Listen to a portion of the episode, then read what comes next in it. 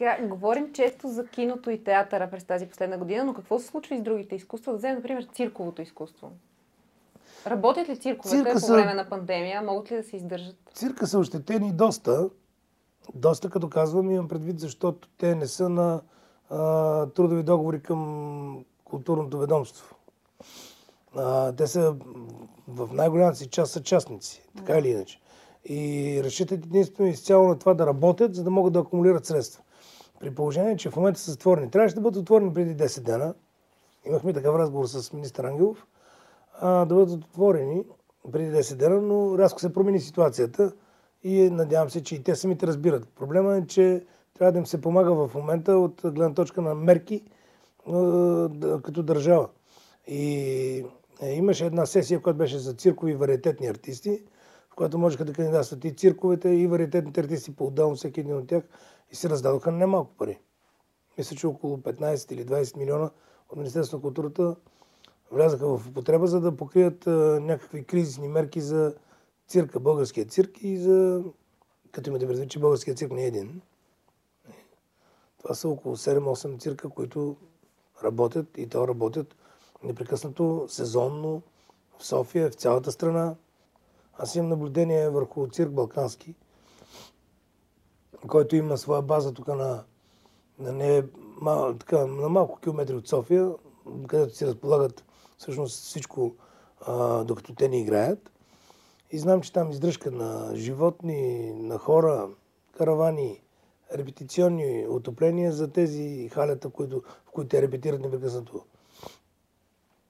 Цирка е като спорт. Ако не полагаш усилия всеки ден, ако не репетираш номера си всеки ден, ти залиняваш. И в един момент преставаш да бъдеш адекватен на ситуацията. Така че те продължават да работят. Трудно се живее, като, как се казва, като... Те са малко като номади.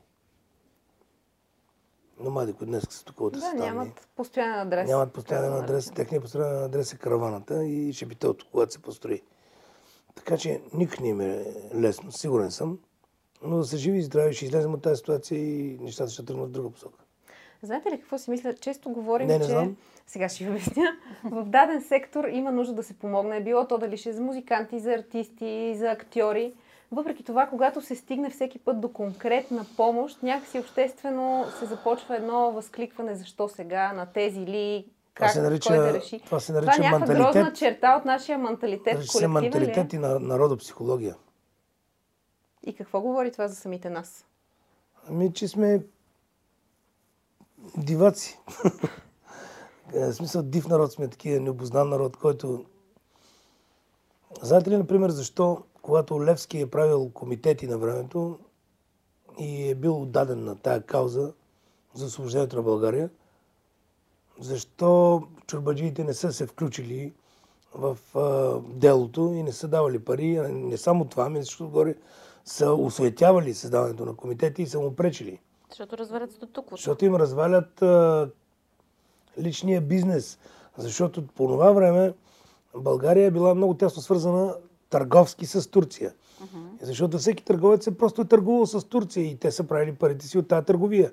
И когато, а, когато Левски се бунтува и променя ситуацията, той променя личния им интерес, личното им нещо. Имаше много хубав вид на времето такъв. А, един пътува, куфарен търговец пътува за, за работа с Македония там. Продава и връща се. И всеки път, като минава през а, границата на връщане, на български метничар дава 200 марки. Това беше по времето, когато бяха марки, а не евро. Давам по 200 марки. И всяка седмица е така, по 200 марки, по 200 марки. И след 10 седмици на, излизане, на влизане в България, той му дал 50 марки. Он казва, Коста, казва ми, криза е економическа, децата, жената, семейството трябва да се пести. Ами той казва, ми що от моето, бе? Пести си от твоето. Разбирате ли ме? Същото е в момента и с а, така наречените списъци за артисти. Все ще се появи някой, който ще каже, чакай бе, това е по-велик ли от мене, че аз не взимам, па той взима. Що аз не взимам? Да направим разговора по-позитивен, както Той е позитивен ли? Той не е негативен. Сега да ми кажете, от в началото на рождения ви ден, сега съвсем скоро сте рождени. Нещо позитивно от този катарзисен момент успяхте ли да извадите? Да, Какво? изкарах моноспектакъл. Чудно. Я се казва повече сега. Плач на ангел. Се казва, играе се в камера зала на Народния театър. Пиесата е написана от Стефан Цанев. Режисьор е Стоян Радев.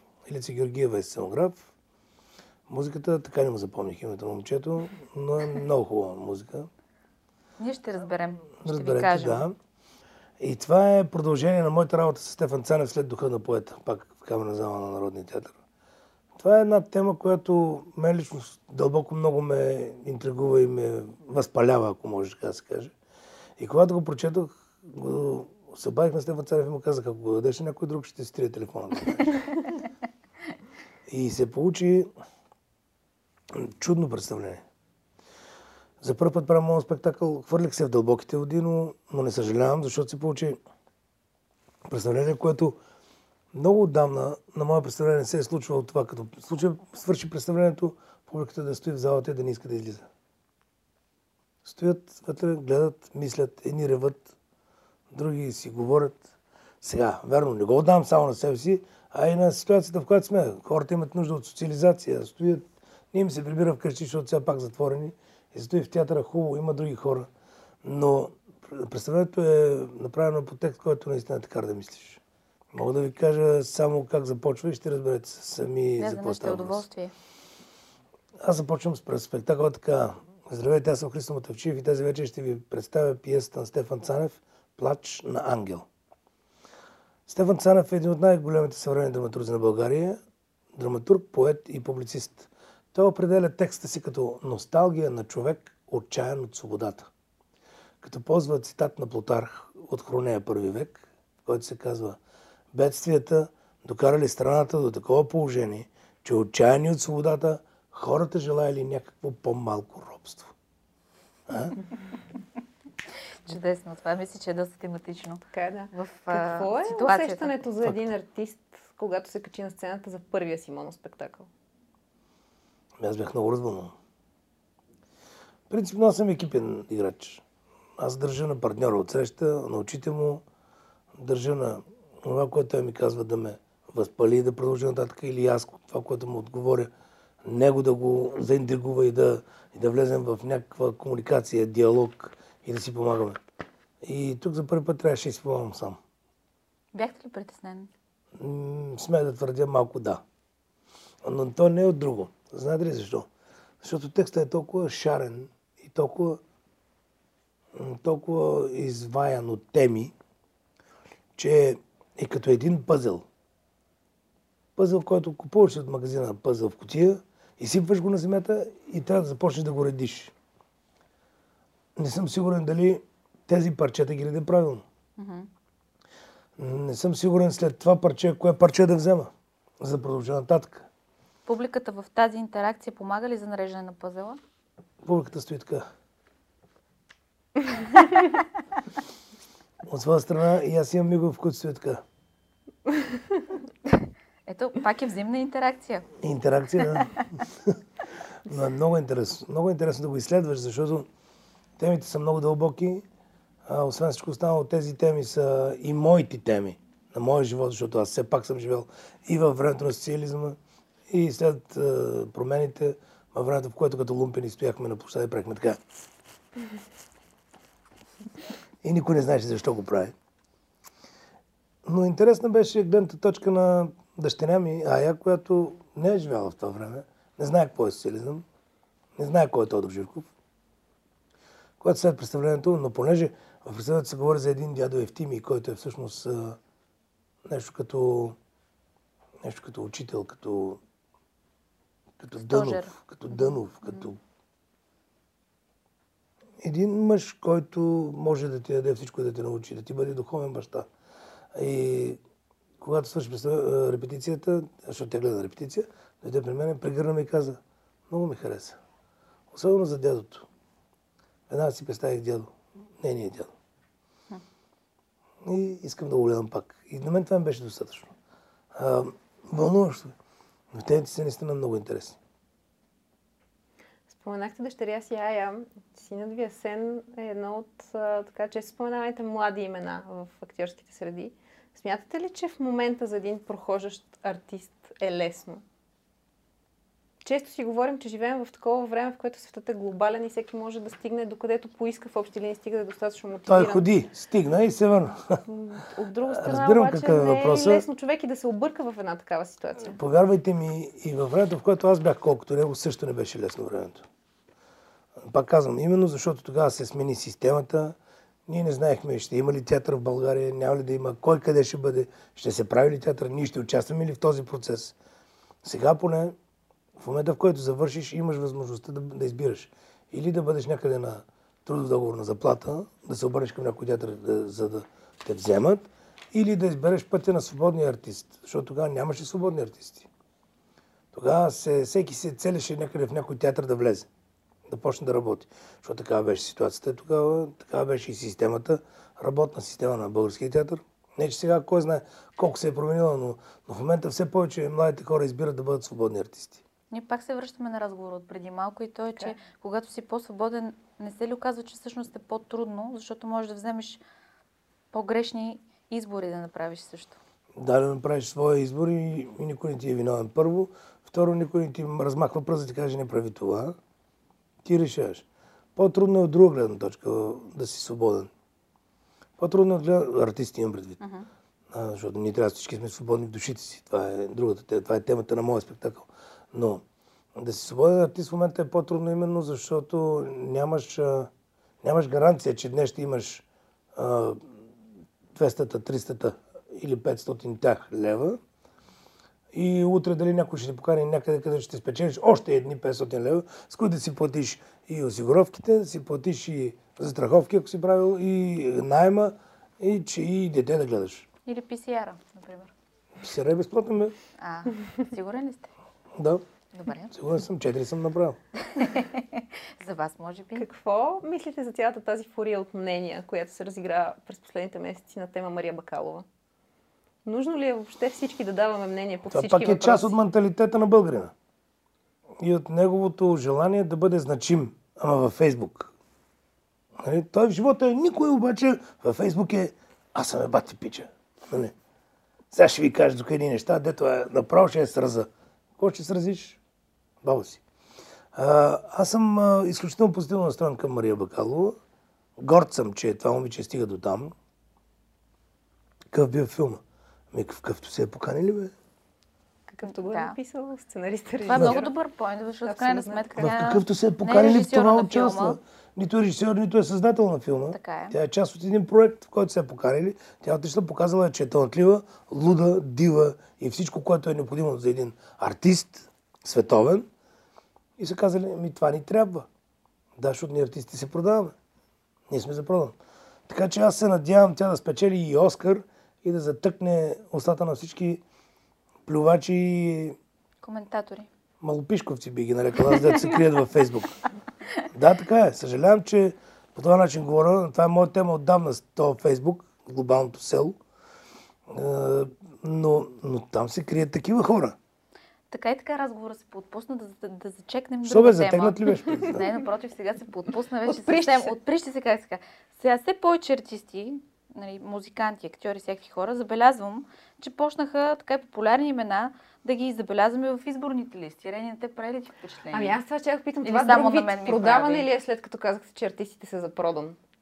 На вас не ви ли прави това такова впечатление? Много популярни хора тая година в изборните лист. листи. Вижте, а, това да направиш избор да бъдеш а, политик е съзнателен процес. Абсолютно. Това не е... А, да влезеш в политиката дали аз е стана още съзнателен избор. В всяко нещо, в което влизаш, е съзнателен процес. Така е. Съгласна съм. Затова повече влизане трябва. Искам да кажа друго. А, тези хора са осмислили себе си. Примерно на мен са ми задали много пъти въпроса не мисли ли да вляза в политиката? Ми не. И ще ви кажа защо. Защото аз смятам, че в Съюз на артистите ние правим политика. Когато общуваме с институциите и имаме диалог с тях, ние правим политика, за да може нашата гилда да се чувства добре. Ние, например, се опъваме и не позволяваме някакви действия от гледна точка на Министерство на финанси или Министерство на култура или Социално министерство, ако те имат действия с промяна в закони, които касаят нашия труд и това ще ощети колегите ми. И тъй като нашата функция е да защитаваме именно колегите ни, особено тези, които са членове на Съюз на артистите, ние правим политики, защото те да се чувстват добре и да живеят окей. Okay. И, и го казвам с ръка на сърце, а, за последните 4 години заплатите в нашата сфера, говоря за заплатите на хората, които са на трудови договори, в а, сфера изкуство и то сценично изкуство най-вече, са се увеличили между 30 и 40%. И то е именно защото нашите политики, които ние правим през браншовите споразумения с Трестранката, с, с организациите, които представляват работодателите, споразуменията, които подписваме и те после се пренасят на колективни трудови договори по театрите, там сме залагали ръст всяка година с по 10-15% и настояваме директорите да ги изпълняват. Това е нашата политика. И на мен не ми е необходимо да вляза в Народното събрание, за да правя политика. Мен ми е необходимо да вляза в Народното събрание, когато имам да разговарям с политици, които по някакъв начин касаят нашия труд. Така че всеки има право да избира. Ако колегите ми смятат, че влизайки в Народното събрание ще направят а, по-добра политика за, за театъра в България, за изобразителното изкуство, нека да не го казваме култура, защото за култура да говорим по различен начин всеки път. За един култура е едно, за друг култура е друго. А говоря за конкретно сферата на театър, бранш театър, изобразително изкуство, музика.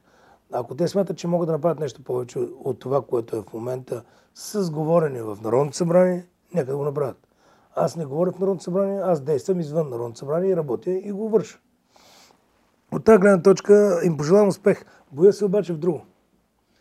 Че, че те не съзнават, че влизат в една а, малко по-различна схема от това да милеят само за българската култура или българския театър. Какво имам предвид? Влизам в Народното събрание, вече съм депутат, договарям се с депутати от нашата партия или от друга партия, че ако, ако се направи това, това или това, процента за култура ще стане вече 1% от брутния вътрешен продукт. И те казват, окей, имаме споразумение, стискаме си ръката.